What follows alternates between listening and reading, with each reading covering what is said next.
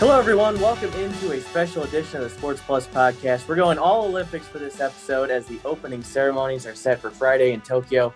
And with a special episode, we have, have some special guests, of course. I'm Corey Miller, here with Rennie Knott and Casey Nolan, who have some firsthand experience when it comes to everything Olympics, so it only made sense to bring them on. First things first, we got to talk about the elephant in the room. The Olympics being held while the world still battles the mm-hmm. coronavirus. Of course, games were pushed back from twenty twenty to twenty twenty-one. I just first off wanted to get both your thoughts on what we've seen so far from a COVID angle really in the Olympics and how it may still be impacted. Rennie, you go first. Yeah, I think right now we're just seeing the tip of the iceberg. I mean, you obviously with so many athletes around each other, and even as they're getting vaccinated, we're finding out that the vaccinations aren't one hundred percent, uh, which we knew that going in because of the efficacy rates. But I understand why they want to push forward. They lost a lot of money in twenty twenty by not having these games. These facilities were built and are ready to go. Um, and they say that, you know, they're going to do the best they can. And that's all you can ask. But it really is sad to see a guy like Bradley Beal, who's worked so hard, who's on top of his game, you know, the hometown kid, not being able to go because of a positive test. Yeah. You know? And, and so you you wonder, as this moves forward, will they be able to protect enough athletes to really have a fair games when all is said and done? Good point. Casey, what are your thoughts on the whole COVID uh, Olympics uh, relationship here? Well, I agree with Rennie. I think we're just, uh, we're going to see more and more athletes test positive. You know, there's been reporting out there that the I O C has not ruled out canceling certain events. Um, and he's absolutely right. Look at the money they've invested. So, you know, the the reporting out of Japan is that the public doesn't want to go forward with these games there, but the I O C wants to, the I O C needs to collect money. They need money from N B C. N B C is by far the biggest rights holder in the world. There's a lot of money at stake. They're not going to get any of that fan money, you know, the tickets and things of that nature. The, the fans aren't going to be in the stands. I think one other thing to consider when you think about the, whether it be the Japanese government or the, you know, the, the Olympic committee in Japan pushing to go forward with these, we are, what, uh, less than six months away from the Winter Olympics, which will mm-hmm. be in their uh, regional rival China. Beijing will be holding the Winter Olympics. And, you know, from what I read coming out of Japan, there is a sense of, uh, you know, competition there. They don't want to, they don't want to, they want to save face. They don't want to have to cancel the games in Japan only to have China turn around and pull it off just a few months later. You know, there's another part of this too, Casey, and you, you know it well. When we go to these places for the Olympics, there's a downtime. You like to, you know, sightsee and, and get a taste of the culture. Well, all these athletes who are going into Japan, into Tokyo, won't have that experience. Basically, they're on lockdown once they get into the uh, Olympic Village. They can only leave to go through their venue for them to play their game or, or take part in their sport or to practice. And so the opportunity yeah. to go see all the neon and take in the foods and things like that, you're not going to be able to take part in. And I, I think that's a huge part of the experience that they're going to miss out on, because how many opportunities do you have to go to the Olympics? yeah. You know, maybe yeah. once in a lifetime opportunity. Uh, a few do get to go to multiple ones, but usually it's just a one-time uh, lifetime opportunity. And then you think, well, how many of these kids are ever going to get a chance to experience a culture like Japan? Well, now they're and not I think about part in that at all. Yeah, I totally agree. I think about it. And I think about the focus. And I think it could affect them one of two ways. You know, the focus that these athletes have is, I think, what sets them apart and makes them world-class, the way they're able to, to focus for years in obscurity. And in most cases, most of them are not household names. They're not superstar athletes. So, okay, so how does this affect their focus when they go into this situation with no fans, all missing all the things you just talked about? On one hand, maybe it allows them to focus more. They have fewer distractions. They don't have all of the perks that you just talked about. On the other hand, though, how do you, I wonder how how do you get up for this once in a lifetime experience in an empty stadium? I don't know. I think the mental mm-hmm. aspect is even more of a challenge. It's on another level than I could even comprehend to begin with. I think it's even harder now. Yeah. On a smaller scale, we saw that with teams playing here, baseball and everything with mm-hmm. empty stadiums, and they said it impacted them. Let's let's look back. You led into this a little bit with your guys' personal experiences. Mm-hmm. I, I've got both of you guys on here. I want to get some stories a little bit. Both of you guys whoa, have covered the games in person. Whoa, whoa, whoa. Rennie, we'll start with you. How many games have you been to, and what are a few moments that really uh, stick out to you? And just oh, remember, so yeah. we've what we've we've promised each other we would never reveal publicly. Rennie, when we there's only, there's only the good, clean stuff we'll give up right now. So I've been to three Olympic Games. I went to uh, Athens in two thousand four, went to London in twenty twelve, and then I was in Pyeongchang for twenty eighteen for the Winter Olympics. I missed the two in between because I was dealing with the blood clot situation in my lungs, so I couldn't travel. But uh, what I remember about two thousand four being in Athens is the history of the world there. You know, you're looking at the history of the games itself, the birthplace, mm. but at the same time, you're seeing these, these ancient ruins. And I take more of that away from the Olympics and the actual games, because believe it or not, that year I did not attend a single event. All I did was reporting from afar uh, because of the time change. Uh, when we were in London, uh, it was, it was great. It was another one that was a little hectic. A lot of traveling from the hotel by bus to the venue and back. But, and Casey remembers this night very well, we had tickets. We had an opportunity to watch the Dream Team play one night, and that was incredible to see. We also had a chance to go watch Usain Bolt win the one hundred meters uh, that night in the stadium. eighty-eight thousand people screaming at the top of their lungs for what appeared to be ten seconds and probably less than that, going, okay, that was fun. But to be a part of it was incredible. And then I think the other thing I take away from that particular Olympics was being able to interview so many of our top athletes live. You know, members of the U S uh, soccer team, women's soccer team, members of the volleyball team. You know, Serena Williams came up and talked to me. Tyson Gay came up and talked to me. And then Pyeongchang twenty eighteen, that was just incredible because I'd never been to a Winter Olympics, never really experienced winter sports. And so to watch curling in person was awesome. To see the figure skating at that level in person was awesome. But to be there on the afternoon that the U S women's hockey team beat Canada for the gold medal in a shootout, and then to stand there as the American flag went up. I mean, I'm a grown man. I try to be as tough as possible, but there were tears, man. Yeah. There were tears. You really felt it in your heart. You really felt proud to be an American in that time. You think, man, this is my team. This is my country. So those are the things I take away from the three I attended. That's pretty cool. Casey, how many have you been to? Uh, three as well. The, my first time was with Rennie in twenty twelve in London. Yes. And I think that, first of all, that the scale of it all, I think I was just blown away by the massive apparatus around it that is the Olympics. It's just impressive to see, you know, It, just to just to see the the I O C pull something like that off, to see London pull it off, um, it, it the same thing. It, so then, when Rennie wasn't able to go in in twenty fourteen, then a few months later, uh, I went to Sochi solo. That was also impressive, but that, the Winter Olympics are smaller just to begin with. There are fewer events. It doesn't last as long. It was in Russia. It was in a very kind of in a bubble environment, if you will. In London, we were really mixed in with the city. We would, I even took the tube a few times to stories. Sochi was a little different, still impressive. Um, and then Rio, uh, Ryan Dean and I went to Rio, and that was kind of the best of all worlds. It was mixed in with the city. It was a beautiful setting on the beach half the time. Uh, just in, in, incredible. I think what though, the thread through all of them, I've, I'll never get tired of walking through the Olympic Village. That was mm. what was amazing, when you're just like, oh, we can get along as humans. oh, people, people do, you know, you know, like for instance, in Sochi, now think about the tension between Russia and the U S historically, and maybe we were in a brief window there in twenty fourteen when things weren't as heated, um, because not long after that, geopolitical things kind of blew up.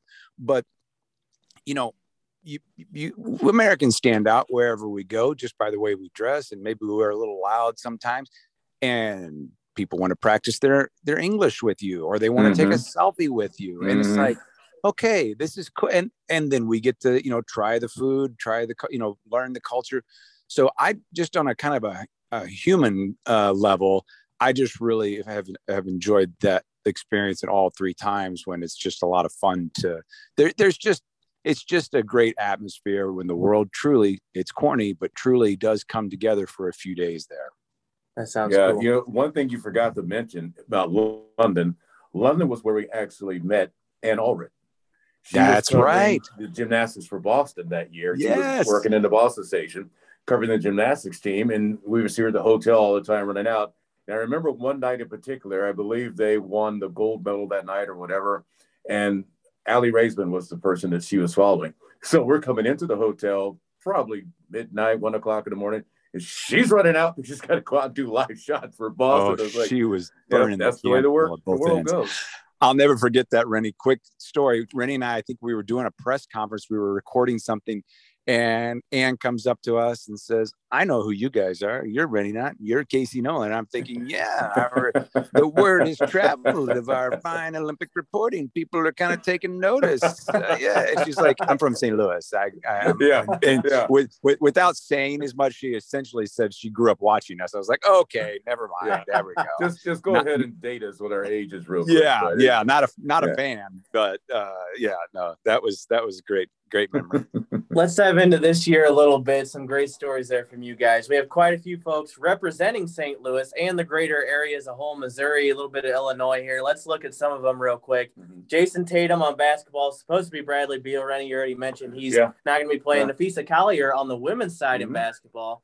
How big would it be for one of these two guys, well, not two guys, either Beal or, or Collier to bring home a gold? I think Jojo White and Bill Bradley are the only two yeah. from the area to yeah. win basketball gold. Well, I, I think the women who are going for their seventh straight Olympic gold medal have a great shot at it. But how about the idea that all three of these people know each other, yeah. know each other very well? You know, you look at Collier and you look at Jayson Tatum, they're in high school at the same time. Yeah. And, you know, basically equals when it comes to the elevation of basketball that they have. But it would have been tremendous for all three to be there. I think Collier's got the best chance. I'm not so sure about the men's basketball team right now. I mean, you know, they got off to a shaky start, then they blew out a couple of people, but I, I think it's a different way that they play basketball. I think the women play better together. I think the men tried to, you know, play their own game. Thus, it takes away from the overall uh, goal of winning the gold. So we'll see. You can't doubt the talent, though. I, and I'll tell you, if, no. if the if the men don't if the men don't win, uh, U S basketball is going to be hearing that for a long, oh, time. long time. Yeah. Uh, let's move on. We'll talk a little hammer throwing here because we've got two hammer throwers mm-hmm. to talk about. Casey, you're f- familiar with Deanna Price pretty well. She looks like a favorite to win gold, and she could even just keep topping her own record. She looks unstoppable right now. It's incredible. And when, I know we're going to talk about Gwen Berry too. The fact that both of them are making noise. And like you said, Deanna, you know, more of the odds are more in her favor to podium. It wasn't that long ago that the, the U S women were just a non-factor in the throwing sports. And here they are. She's both of them have been breaking records. Deanna is setting, uh, setting the world on fire in a lot of ways. I think so. Starting with Deanna, I just think it's amazing, her story. And, and I'm sure Gwen's parallels this because this is when they were coming up through high school playing sports, this particular event was not an option for women in Missouri high school athletics. So, um, you know, for in, on Deanna's side, she learned, and I'm going to be profiling one of her early coaches, a man by the name of Gary Cooper in Lincoln County on a farm Uh, outside of Troy, where he just had a love for the sport. His kids were involved, and then more kids started coming around, and, and his ability to help kids grew by word of mouth. And the next thing you know, he's got a hammer throw, shot put, discus, throwing rink, ring, a mat a, a, in his front yard. He just turned his house into a training facility, went out, got got the, the ground graded and, and inspected, and it's an official spot where they can even uh, mark a record with U S track and field if someone were to do, throw one there. And that's where she learned this sport and got herself a college scholarship to S I U Carbondale and has just gone on from there. Um, so it's, it's incredible. Uh, The, the the gains that she has made, the way she's throwing the hammer and what she's doing for the sport in this area, especially when I was out talking to Gary, he had a whole, uh, you know, a, a whole complement of athletes, women and young men, and they all look to Deanna as a role model of what is possible now that she's just, you know, flipping the script. Gwen Berry obviously been in the news a lot too. She not only for her performance, she qualified. She's going to Tokyo. but her stance as an activist as well. Ahmaud Hicks has done some some good interviews with her, breaking down her side. Rennie, in this day and age, do you think it's still surprising how polarizing her protest has been, with so many people uh, either just vilifying her, her or holding her up? I mean, it, it doesn't shock me at all. I mean, I think that's just where we are in the world in general. You go all the way back to the nineteen sixty-eight games, and those guys raised their fists on the stand and they're immediately kicked out of Mexico City. So it shouldn't shock and surprise you, um, but more power to her in the sense that she's standing up for what she believes in. She's using her platform, her stage, to bring awareness. Whether or not people love her, hate her, really doesn't matter to her. What matters to her is that she feels like she's seizing the moment. And as I said earlier, these are once in a lifetime opportunities to go to the Olympics, but she feels like this is where I need to stand and let the world know how I feel and how I view my own personal world in America. Yeah, for sure. She's definitely going to be one to follow. Uh, and I'll just say, I'll yeah, just say ahead. a little bit, one more on that is that, you know, just as uh, Gwen is using her platform um, to, to, to take a, take a stand against racial injustice and things, you know, Deanna gets uh, emotional when she hears the Star Spangled Banner. And I know is always really um, taking a lot of pride in representing her country. And the two of them support each other from everything I've gathered from what they've told us. And, and like you can see it in the photos that they, you know, are captured together, hugging each other, supporting each other. So I think, I think that's a beautiful thing too, kind of that Olympic spirit. They, in that moment, when the national anthem played at the Olympic trials, the two of them had a different posture, but they both support each other from everything I can tell. It's a good point there, Casey. Uh, a few more local folks we'll get to here. Tyler Downs. This kid is impressive, Rennie. You've been following okay, him okay. forever. I need to. I discovered Tyler, Tyler Downs yeah. back when he was a six-year-old. So the background story here is that Tyler's mom and my wife are friends. Her mom was talking about how, you know, he dies. And wife goes, you really got to go do a story on him. He's six. So I go to Clayton Pool and I'm watching him jump off the platform. And I'm going, how can this little kid jump off that thing that high so bravely and everything else? And then as you watched him progress, you realize he really is better than everybody he's diving around, at least locally. Then you see him go to those other platforms, the Pan Am Games, and travel the world and everything else. And so when he made it that night to realize the dream, I mean, I was, it's hard to explain. I was very emotional about it because I'm thinking, man, this is like watching your own kid realize the dream at the age of seventeen. He's well ahead of schedule. Yeah. I mean, he turned eighteen the other day, but to be that young and to be that good and only going to get better, because for a diver, you could probably go to you're like thirty years old and still do very well. And he's got a good head on his shoulders. So as long as he learns from this experience, because he's not among the favorites, but if he learns from this experience and maybe surprises a few people, the future is going to be great. But man, I tell you, it's, it's like watching Jayson Tatum. Yeah.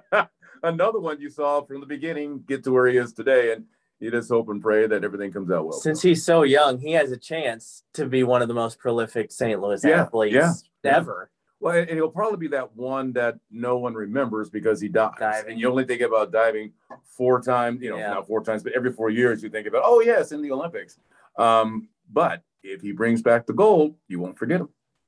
Looking forward to watching him compete. We got a couple distance runners with local ties, Mizzou's Krista Schweizer mm-hmm. and Emily Sisson, who uh, ran for Parkway Central for a time. Oh, yeah. Chris is running in the five thousand and the ten thousand, which I just can't even fathom. You could uh, drive your car like that. Yeah, yeah, we could get some distance champs. Uh, I don't know how they do it, but uh, looking forward to that on the track. You mentioned the distance runners, Schweitzer. Yeah. So I was reading about her and how she ended up at Mizzou. She's an athlete. She's a distance runner in Iowa, growing up in high school. Her dad's convinced she's got some talent, but she's just not making much noise, getting no scholar- college scholarship officer offers. They're on their way to a meet. They stop at a Subway where the Mizzou team has stopped to eat on a way to a meet. I, I, I don't know if it was just like a large event that had both high school and college kids. I'm not sure if it was the same, but nevertheless, they stop at a Subway where the Mizzou track team has stopped. Her dad figures out which one is the coach and says, you need to watch my daughter. He's like, all right. He does. Next thing you know, she's they, Mizzou takes a chance on her. And and now she wow. just continues to improve as she's gotten older. And now that was the story. Yeah. She, her, and J'Den Cox are probably the two most impressive athletes ever in Mizzou history. So, mm-hmm. wow. Yeah. I just thought that was incredible that, you know, here she is flying under the radar. You, you, you, I think that's what blows me away about the Olympics. You just assume, oh, well, they've always been the best athlete, or they, they've been a prodigy since they were five. Not necessarily. It really mm-hmm. is about hard work and focus. Obviously, you have to have a, a large amount of athletic skill, but some of them weren't even the best in, uh, in their high school. They weren't even the best in their college, and now they're the best in the world. Yeah. It comes to that fuel that you have inside, that burning desire to accomplish. And yep. I think a lot of people take negativity and turn it around and really use that to drive them and keep them committed. It takes a lot of effort just to play any sport. Imagine trying to be one of the best in the world, because mm-hmm. when you think about basketball, football, or something like that here in America, you just have to be the best guy at that time on that team in order to play. But when you step to the world stage, you have to be the best in the world, because you have to beat all the other best in the world to mm-hmm. reign supreme. So, Casey, let's talk briefly about a guy who's not going to Tokyo, but he's worth talking about. Mizzou wrestler, Columbia, Missouri native J'Den Cox won't be competing. Just a really weird and, and tough break, uh, weigh-in and procedural violation that's going to keep him out of a chance for gold. And it just stinks, because if you get to talk to this kid at all, mm-hmm. you immediately want to root for him. And it, I just feel terrible for him. He's one of the most dynamic, positive, inspirational human beings I've ever been around. Had the the honor and the privilege of being up close and personal with him at Rio, when he would, you know, and, and when he came off the mat, and he would give you just undivided attention to as many people who wanted to talk to him. He's so passionate and so talented. He had um, decided to go up a weight class and really go for it and take on the top guy in the U S. And like you said, there was a snafu of some kind with his coach apparently giving him the wrong weigh-in time. And so on a technicality, because he showed up a few minutes late and he did not weigh in exactly when he was supposed to, he was D Q'd. He has kept that coach, and he seems to be taking it in stride. You know, he's given some interviews since then. He's, I mean, he's, he's potentially the best in the world. And that's what he's determined now. He's said that he's, he's determined to set out to prove that. No doubt that he will. It's just heartbreaking that it's going to be another four years. Like Rennie said, the window of when you peak athletically, you just don't know how long it's going to be open. Um, so hopefully in four more years, he's still, because he got a, he got the bronze in sixteen down in Rio, when it was really, people didn't expect him to make the Olympics until twenty twenty. He was just coming out of Mizzou, had to switch wrestling styles. They do a different style at N C A A. He's multiple national champ, but all of a sudden he qualifies and then goes on to, to get a bronze. Might have even had a chance at silver or gold, but there was a little confusion there and, and with his coach and what was going on in the match and different things there. So he's had a couple of really rough breaks, but uh, you know, this is the, if, if for people who may not remember, he also plays the guitar, sings the national anthem, the football game, like mm-hmm. just, you know, does poetry. He's, mm-hmm. he had an injury in one of his ears from wrestling, started learning sign language, does all kinds of work in the community back in Columbia, Missouri, his hometown. I mean, he's just the kind of guy you want to be when you grow up. Uh, and I really yeah. hope, I really hope that he's still in peak form come twenty twenty-four. I saw a quote. He said he's going to bring the wrath of God the next, the next time he's he's able to go for it. So I definitely which, wouldn't bet against him. W- uh, which is got, something he would only do on the mat. He is the nicest guy in the world, too. Definitely. We got a lot more local people. We'll talk about them probably as the Olympics progress. But let's talk about the big picture stuff as we get ready for the games. Mm-hmm. The women's gymnastics team, of course, always a point of attention. We got to see them named up close here, so we kind of have a special connection here in Saint Louis. And this town fell in love with Simone Biles if they weren't already. Rennie, it seems like this is her Olympics. Yeah. She is yeah. the star, yeah. and it's all about her. One of the most impressive things about her is she could easily win this thing by just doing somersaults. That's how good she is. But she still wants to take it to another level. And she isn't just raising her game. She's like what Tiger Woods did to golf. All of a sudden, all the other gymnasts now have to come out and start doing these, these tougher moves. She makes it look so easy that I don't even know if she gets all the points she really deserves for doing it. And I think that's what's most impressive about Simone Biles, is that she challenges herself as much as she challenges the competition, and she keeps taking it up. She's in a game by herself, and it's like one of those things where you say, well, do you have to be beat by the team, or do you have to worry about beating yourself? In some ways, she has to worry about beating herself. Yeah. Maybe trying to do too much, maybe having too much pressure on her shoulders. But so far, so good. And how about the fact that her boyfriend went to C B C? He did. He did. That's cool. Hey, we'll take any Saint Louis connection we can get. Uh, Casey, I want to ask you about swimming a little bit. Uh, maybe you've seen, I don't know. I think you told me you were at swimming in London. I might be getting that wrong. We have some special moments maybe this year. Katie Ledecky, Caleb Dressel, Simone Manuel. I mean, swimming is my favorite. my favorite Olympic event to watch because it's so exciting. It seems like there are rivalries between other countries there, maybe more than some other sports. Uh, what's your take on swimming? Well, we just keep cranking out uh, world-class swimmers, right? Like Michael Phelps is officially done. That he was the the main focus since going all the way back to two thousand, correct? Ath- Athens, or may- help, help me out, Rennie. But yeah, I oh, think yeah, two thousand. Yeah, I think Athens yeah. was that. Oh, or, or Sydney, oh, four, Sydney, four. Two, Sydney, Sydney, two thousand, Sydney. So, so from two thousand to twenty sixteen, he was the focus uh, of all of the attention. Well, meanwhile, some some other names, and, and mean, and some have come and gone in the time that he maintained his dominance. But yeah, and on the women's side, especially, you mentioned a couple of names there. Uh, I just think it's incredible that we have some amazing storylines to follow in the U S for people who will very likely be, be on the on the podium, if not taking home the gold. On the track, we've got Allison Felix racing in her fifth mm-hmm. Olympics. Mm-hmm. That's insane, mm-hmm. especially for a track athlete. Her yeah. first as a mother. Sydney McLaughlin on the hurdles. Uh, Rennie, you've been catching up with Dawn Harper-Nelson, who made another bid. What? Just, yeah. You're on the track beat a little bit. What's well, your take there? Track. I just I ran track and field in high school and in college, and so for me, I'm into the sprints. I love watching the sprinters. I think Allison Felix is that other big story, because here she is. She was a. She just gave birth. You know, she's a mom. She's as old as she is. She's still at the top of her game, and in many ways, yeah, the young folks may be the ones to beat, but somehow she finds that edge to get the job done. There's a lot to be learned from her. Our women's track and field team is incredible. They they dominate. And Jamaica might be the closest one to running with it when it comes to running on the track. What disappoints me is our men. For some reason, our men's track and field team just doesn't impress you like you would hope that they would.